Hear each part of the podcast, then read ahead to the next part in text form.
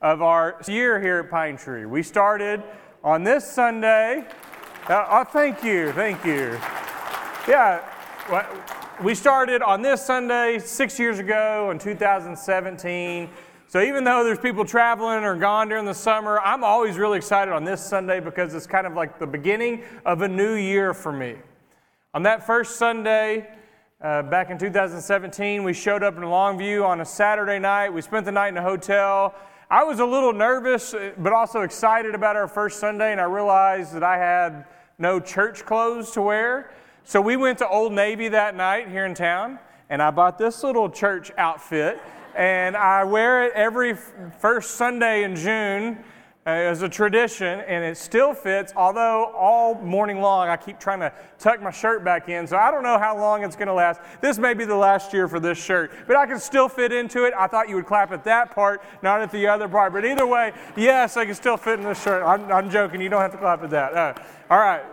So, anyways, it's exciting. Thank you for loving me and my family and supporting my ministry. And if my voice has grown tired or to you, like if you're tired of hearing it, thank you for hanging with me, for giving me grace. I'm a work in progress. I believe we're all maturing. That first Sunday that I was here, Mark chapter 3 and verse 14 was uh, the key text that I used. It's how I ended the sermon. In Mark chapter 3 and verse 14, Jesus calls his 12 apostles to be with him and to be sent by him. And I told you, I keyed in on that word with and I said that we have come here to Pine Tree to be with you while we're with Jesus, while we're with each other, while we're with Jesus together. Kind of like the 12 apostles were together with each other while they're with Jesus. And I still believe that's true today. So I'm looking forward to year seven. All right, we're going to get into Psalm 131 before I read it for a second time. And I meant to say this earlier before our scripture reading. Johnny Standard read this for us. Uh, I think repetition's a great teacher. So I want you to hear Psalm 131 multiple times today. And maybe you'll even read it from multiple translations to let it begin to really soak into your soul. You may notice that Psalm 131 is only three verses. It's one of the shortest Psalms that we have, but it's one of the longest to learn. It is a short Psalm, but it's much harder for this to become a part of our lives. So let's read verses 1 through 3. Song of Ascents, Song of David. O Lord, my heart is not lifted up, my eyes are not raised too high. I do not occupy myself with things too great and too marvelous for me. But I have calmed and quieted my soul. Like a weaned child with its mother, my soul is like the weaned child that is with me. O Israel, hope in the Lord from this time on and forevermore. Amen. Uh, last year on May 26, 2022, I remember it because that's my birthday. So I remember we were eating at the Japanese restaurant Sumo here in town to celebrate my birthday. It's the only time I can get my family to go eat uh, some kind of food other than hamburgers and pizza. I'm sorry, I'm, they're going to get mad at me for that. This, again, two weeks in a row, I say things that I shouldn't say that weren't in my notes. But, anyways, we were at Sumo that night. Uh, we were eating, and I got this text message. And, and every day, there's a guy that we grew up with. He's former youth minister, has been a mentor of my life, my brother's life. He'll send us a text message with a scripture, so it's just one verse, and then a really short devotional thought to go with it. So in a text message, it's not, it doesn't take up much space. You can read it in just a few minutes. It's his way of trying to give us some kind of spiritual blessing. Well, on that day, May 26, 2022, he sent us a picture that looked kind of like that. And a scripture reference was Psalm 131. Verse 2, what we just read, I have calmed and quieted myself. And his devotional thought that day was, This is how I feel on day one of retirement. So he had retired. And because of his retirement, he said, Psalm 131 has now become a part of me. I am calmed and quieted in my soul. Or the NIV says, I have calmed and quieted myself. And my thought was, well, congratulations on retirement. It's great to be able to feel that way once you retire, but is it possible to feel that way while you're working? And then I started thinking, because over the last year, since he sent us that text, I became, I guess you could say, infatuated with Psalm 131. Like, I really I really fell in love with the psalm, and it became a standard for me of what I want to become. But the question is Does Psalm 131 describe me? And you could ask yourself the same thing Does it describe you? And the honest answer is, from my own perspective, is Does this describe me? The answer is no. Now, maybe sometimes, occasionally, like on my day off or on a vacation, but on a day in, day out basis of my normal life, I wouldn't, if I'm being honest, I wouldn't say that Psalm 131, I have calmed and quieted my soul, describes my life. But I would say that I think I'm headed in that direction. I'm in the process of maybe discovering what David discovered here, but I'm just not there yet. And the more that I've spent time with this psalm, the more that I've thought, is it even attainable? Is it possible to get to a place in your life where you can honestly say, I have calmed and quieted my soul? Is it something that maybe you can feel that way one day and then not the next and you slip in and out? Is it attainable? Is it something that we just aim towards, but we don't know if we'll ever actually be calmed and quieted in our soul? I want to give you a challenge from the very beginning of this sermon, and that's a memorization challenge. I challenge you over the next week to memorize Psalm 131. Do you think you can do it?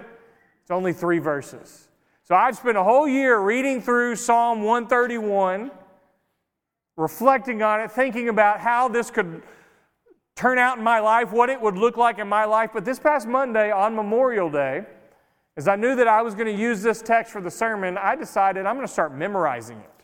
Because again, it's only three verses. I think you can do it. It just took me a few hours here and there. I would just kind of recite it, go over it. But when you memorize Scripture, um, that's not the end goal, but the purpose of memorizing is so that you really dwell on the text and you really start to meditate on what you're reading. So I challenge you, just side note, write that down somewhere. Try memorizing Psalm 131 prayerfully at some point this week. What does a calm and quieted soul look like? Do you know anybody who may be described by, hey, that person is a calmed and quieted soul in the Lord? Or maybe a better question would be, based on Psalm 131, verse 2, what would a calm and quieted soul feel like? I think that's probably what we're going for is we want that feeling of saying my soul is calm and quieted. What would that feel like? Well, I know what the opposite feels like. I've used this example before in the last six years that I've been here because that's a lot of sermons to preach. And sometimes they get repeated and you don't come every Sunday, so you may not have heard it when I preached it before. And if it's a good example, I'll use it twice or three times. And this example comes from Victor Hugo's book, 93. It's a great example, in my opinion, about our inner lives. But in this book, he, part, one of the stories is there's a group of sailors, they're out in the ocean and they get caught in a really bad storm. And they're afraid. They're not afraid because of the storm. They're experienced sailors. They've been in storms before. They're afraid of what's going on below deck. They were carrying a cannon, and the cannon, because of the storm, had broke loose.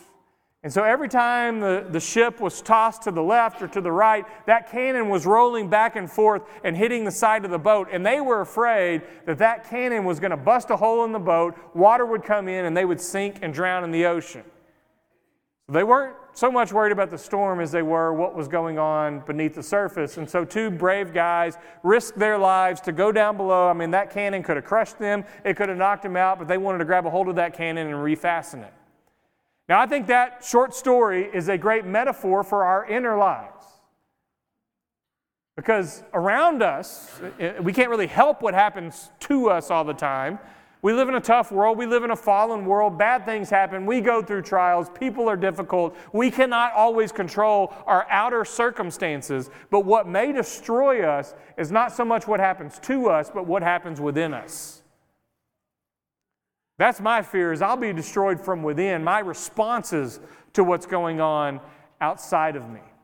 We've been in the sermon series called Emotionally Healthy Discipleship that, that I'm finishing up this morning, and then we're going to move on to a new theme called Meeting God on the Mountain. We'll start that next Sunday. But finishing up this series today, I'll remind you of something that I have said several times over the last couple months. We started this a Sunday after Easter. But the idea, the backbone, the root behind this sermon series is you cannot be spiritually mature while remaining emotionally immature. The two go hand in hand. As you grow in your love for God, you should also be maturing emotionally. So, we're going to wrap this series up today, and we're going to use Psalm 131 as a guide. It's only three verses, so let's walk back through it. Starting back in verse 1, if you still have your Bible's open, and I'm doing something rare today where I actually have the text on the screen if you want to follow along that way. So, the first part, Psalm of David, he says, O Lord, my heart is not lifted up, my eyes are not raised too high. You know, the way I'm reading this is I think what David is talking about is he's coming before the Lord in a state of humility. He knows the dangers of pride, and probably through life, life experience, and faith development doesn't happen overnight, but through time, he has learned the importance of coming before the Lord in a state of humility. My eyes are not raised too high, my heart is not lifted up. And then the second part of that verse, is he says, I do not occupy myself with things too great and too marvelous for me. It's like he's saying, I have learned through time what's mine to worry about and what's not mine to worry about. My own personal summary of verse 1 is it's like he's saying, I'm trying to remain humble and stay in my lane. Trying to remain humble and stay in my lane. Well, that has led him to what we look at in verse 2 I have calmed and quieted my soul. So let's start with that. That to me would be the goal. We want to get to a place where in our inner lives, with Christ being formed in us, we can say, I've calmed and quieted my own soul. So think to yourself, what do you think of when you think of something that is calm and quiet? Last year, I took this picture from my iPhone. That's a picture from my iPhone. That's a pretty good picture, and I would I'll sell it to you if you want me to print one off and give it to you. But this was from the front porch of where we stayed last summer. There's a couple named Cliff and Becky Davis that opened their home to us. They live right outside of Pagosa Springs, Colorado, in the San Juan Mountains, and they let myself, my family, come stay there for a week and use their home. Uh, their home is about, oh, well, it's over 7,000 feet in elevation, so you're way up in the mountains. In fact, when they told us uh, the address to their house, they said, don't use Google Maps, use these directions. And I thought, okay, we'll print off the directions, but we're still going to use Google Maps. They're older, they don't realize that Google Maps are improved. But when we got there, we realized there was a point in which Google Maps just stopped. Like that's how far out they were. We, and then we had to pull out the directions like go 0.5 miles, turn left at this gate, another mile, turn right where you see this horse. And we're like going through these weird, weird directions. And we made it to their house way out in the mountains, way away from the city, way away from any other kind of life. It was an awesome week. You know, this was you walk out on the porch, I'll drink my coffee in the morning, and that was our view. It was almost like it wasn't even real. It was great. At nighttime, I could sit in the living room and I got this great view of the stars. But the last night that we were there, we were there in July when it's so hot in Texas. It had dropped to probably upper 60s, mid 60 degrees out there in the mountains. So I said, I'm going to go outside for one last night and I'm going to take in the stars. And I walked outside, I'm looking at the stars. It is a breathtaking view, but what, I was surprised because what threw me off was how quiet it was. I mean, it was absolutely silent. I don't know about where you live. We live in the, the rough city of White Oak, Texas, and every time I step outside, somebody's got a motorcycle or a really loud truck out there on Teneryville Road. Now we can hear it. Ever, anybody live in White Oak? You hear that constantly during the night. You're hearing that. You're hearing car doors slamming. Sometimes you hear babies crying down the road. You can hear neighbors talking and I constantly hear this. That's a pump jack sound. There's noises all the time. I am used to, and I grew up in Greenville in a city, so I'm used to just noise all the time. That night, when I stepped out there, it was sheer silence, and I'm not exaggerating. There was absolutely no noise at all. It overwhelmed me. It made me a little uncomfortable, so I wind up, I wound up just going back inside. But when David says, I have calmed and quieted my soul, that's what I think of that night, standing there so completely peaceful and so completely silent. Now, if there's a need for David a man after God's own heart, to calm and quiet his soul, that means that maybe he lived for a long time with the opposite. We probably need to calm and quiet our own souls, and we probably live with the opposite. There's probably a good chance that a restless and noisy soul might describe you or me, or maybe a chaotic soul, or kind of a throwback to something we talked about last year, a disquieted soul. And if that's the case, if most of us may have this loud soul, this noisy soul, where does all the noise come from? Well, I can, I can guess there's probably more than what I'm about to list, but as we've looked at the emotionally healthy discipleship series, we've had different topics and scriptures we've looked at along the way. If you think about what an emotionally unhealthy disciple or the marks of an emotionally unhealthy disciple is, what I'm about to list to you, if any of it's true of you, that's probably an indicator of why our souls are so noisy. So, one example would be if you are constantly distracted or rushed, then you probably have a noisy soul. I, I know I'm not pointing fingers, that describes me a lot of times. If you can say, I have too much to do and too little time, that's going to lead to a pretty noisy soul.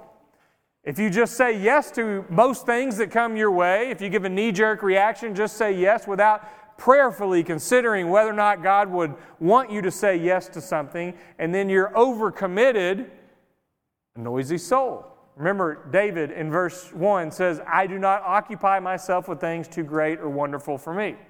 Another mark of an unhealthy disciple is if you've suffered a loss, if you're dealing with grief, it could be uh, something that's like a death or a tragedy, or maybe something as small as you've lost a friend, you've moved, whatever it may be, our soul has to deal with pain sometimes, and we don't want to deal with the pain, so we just try to rush, move on to the next thing, or distract ourselves. We suppress the grief, the grief, and if we do that, our souls will eventually cry out. We have a lack of love in our, our life and in our relationships. That's going to lead to a noisy soul. David says, I've calmed and quieted my soul. But if calm and quiet does not describe your relationships, instead, strife and anger and conflict describes your relationships, your soul is going to get pretty loud. That, that's not a great, that's not a peaceful place to be in. If you're unaware of how your past impacts your present, if you haven't really explored your family of origin or things that have happened to you in your past, you cannot change what you're unaware of. And then if you are focused on what I would call impression management, where you care so much about how other people view you that you want people to see the best in you, uh, and there's nothing wrong with that, but you only want people to see your strengths and never your weaknesses, never become vulnerable well, then eventually that's going to lead to a chaotic soul because you're suppressing all of that. Those are just a few examples of what it would look like to have a loud and noisy and restless soul, if any of this describes you. But David said, I have learned to calm and quiet my soul. If I have a noisy soul and I have somebody over here saying, I figured out how to calm and quiet that soul, I want to listen up. I want to know, okay, how can you do that? How how can you calm and quiet your soul? And by the way, that first line in verse 2, I have calmed and quieted my soul. To be honest with you, that's my only problem with this psalm. Because when I'm thinking about it for myself, it's not so much what I can do, but it's what I am, I, as I take steps towards the Lord, it's what the Holy Spirit will do in me. So it's you partnering with God. So maybe if I reworded that, is myself and the Holy Spirit, we're quiet in the process of quieting and calming our soul. But the next line in that, he says, like a weaned child with its mother. I have two children. They were both nursing, and then they, we had to wean them at some point. Uh, you know, it wasn't the worst thing in the world, but there's some screaming, there's some upset babies, and, and you have to deny them of something that once brought them comfort so that they can grow up and become mature. That's the first step in a child's life towards maturity to be denied of something that you want so that you can grow up. And he says, like a weaned child with its mother, so my soul is a weaned child within me. David talks about his soul as if it's something that can be controlled or contained. A calmed and quieted soul, in my opinion, is he is experiencing the fruits of emotionally healthy spirituality. Or, for the sake of our sermon series, what we've called emotionally healthy discipleship, as we view this through the lens of Jesus. To calm and quiet your soul, the fruit of that is living in this emotionally healthy discipleship. So, if we want to be able to join David and say, I have calmed and quieted my soul, well, look at some of the marks of what an emotionally healthy disciple looks like. Slowed down discipleship. This is something that I've talked about several times to be able to slow down your life. We live at this frantic pace, to slow down just a little bit and to be with Jesus throughout each day, throughout each week, and throughout the rhythm of your life. Uh, I have this little card up here with me that was in your bulletin insert, if you saw that when you came here today.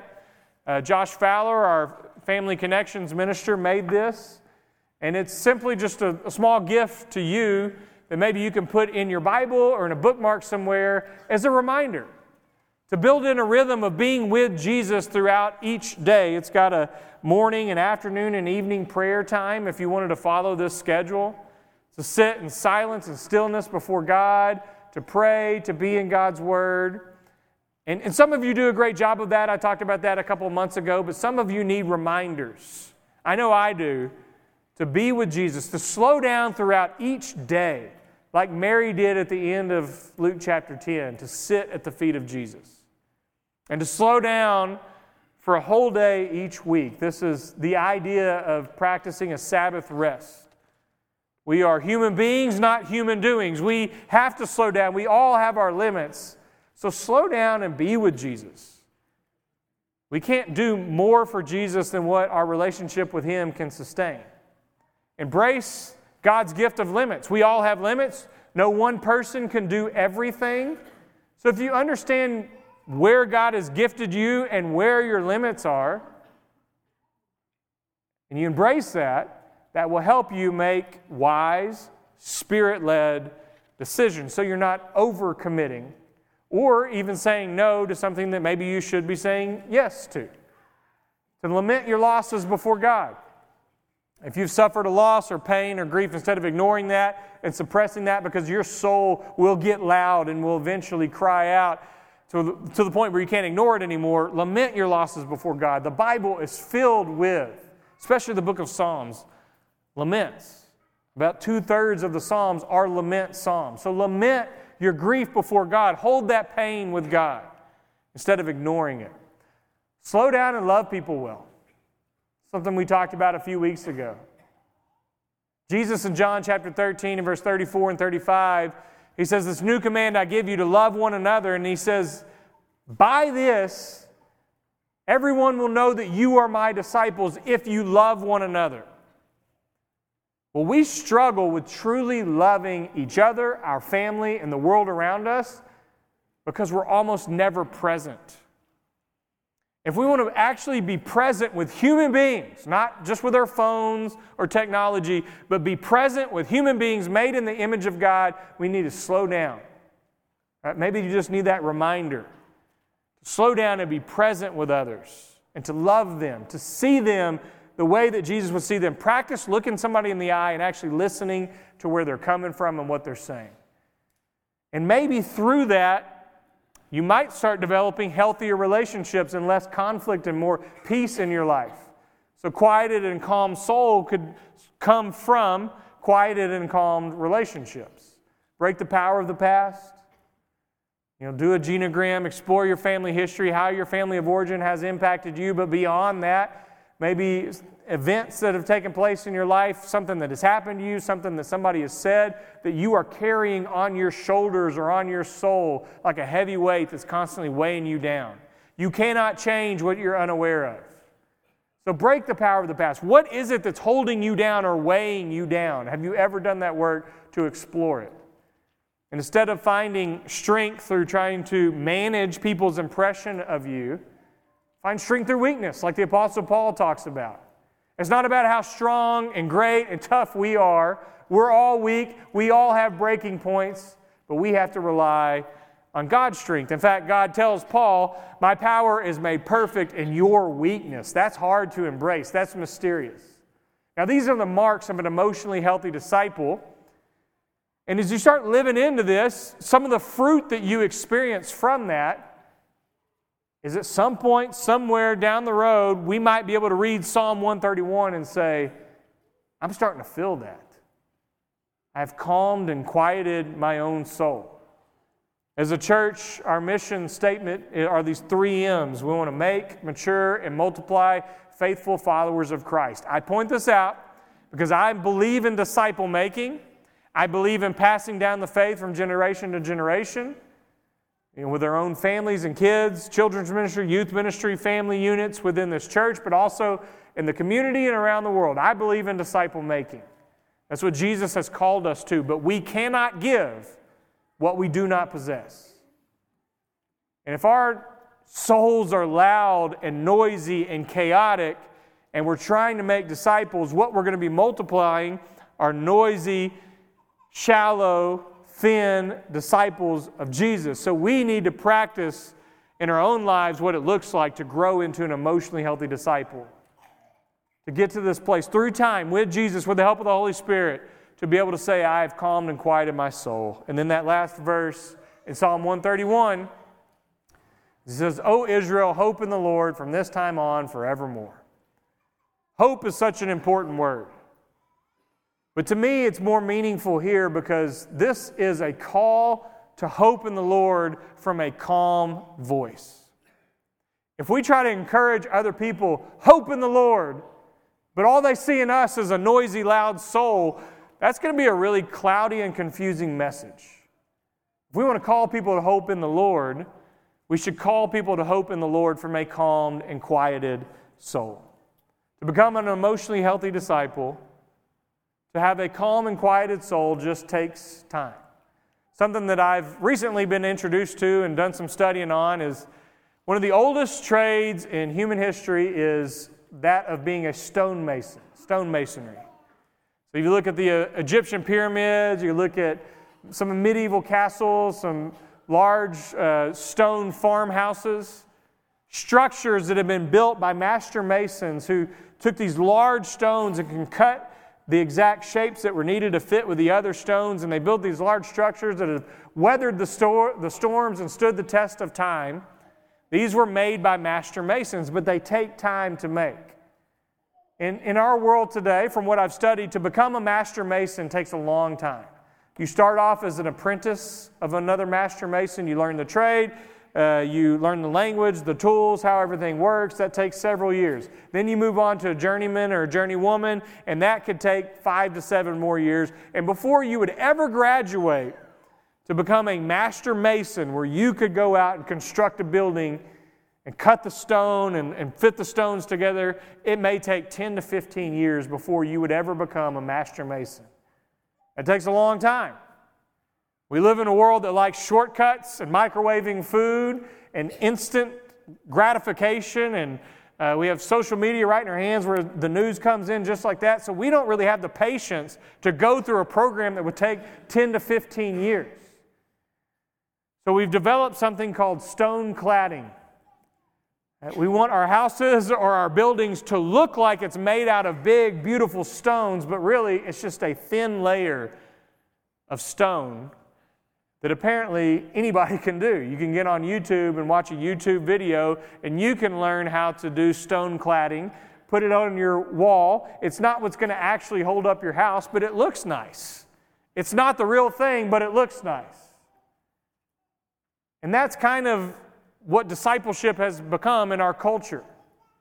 We're more of like cladding discipleship, at least on the popular level, is what's accepted. Is Instead of the real thing, instead of taking the 10 to 15 years to be an apprentice of Jesus, to learn what it looks like, to put the practice and the way of Jesus into your life through your marriage, through your singleness, through your work life, through your family life, through your language, through your disciplines, through the different stages of life. What does it look like to be faithful to Jesus? That takes time. Instead of doing that, we look more like cladding discipleship where we just take a thin layer, throw it on top, and say, that'll do. So, which one would you choose? Would you choose the route that takes the longer time, but the Holy Spirit is slowly developing within you a calm and quieted soul? Or would you rather just take that thin layer and just say, Yeah, I'm a Christian, I'm a believer, and then just move on about your life and just kind of dabble in it sometimes? What I'm hoping that we're all called to here is that deeper discipleship, not the shallow discipleship, where we choose to partner with and follow Christ for the long haul and let the Holy Spirit do that work on us that we need and that the world around us desperately needs. This morning, I'm about to offer an invitation to you, and we're going to sing another song or two before we head off to class. Uh, if, if you need prayers, if you want to put on Christ in baptism, if you feel like you, your soul is noisy and chaotic and we can talk to you and help you in any way, I'm going to be up front, so will an elder with me. But if you need a private conversation, we'll have some elders around the room. I want to invite everybody to stand back up. Let's continue to sing.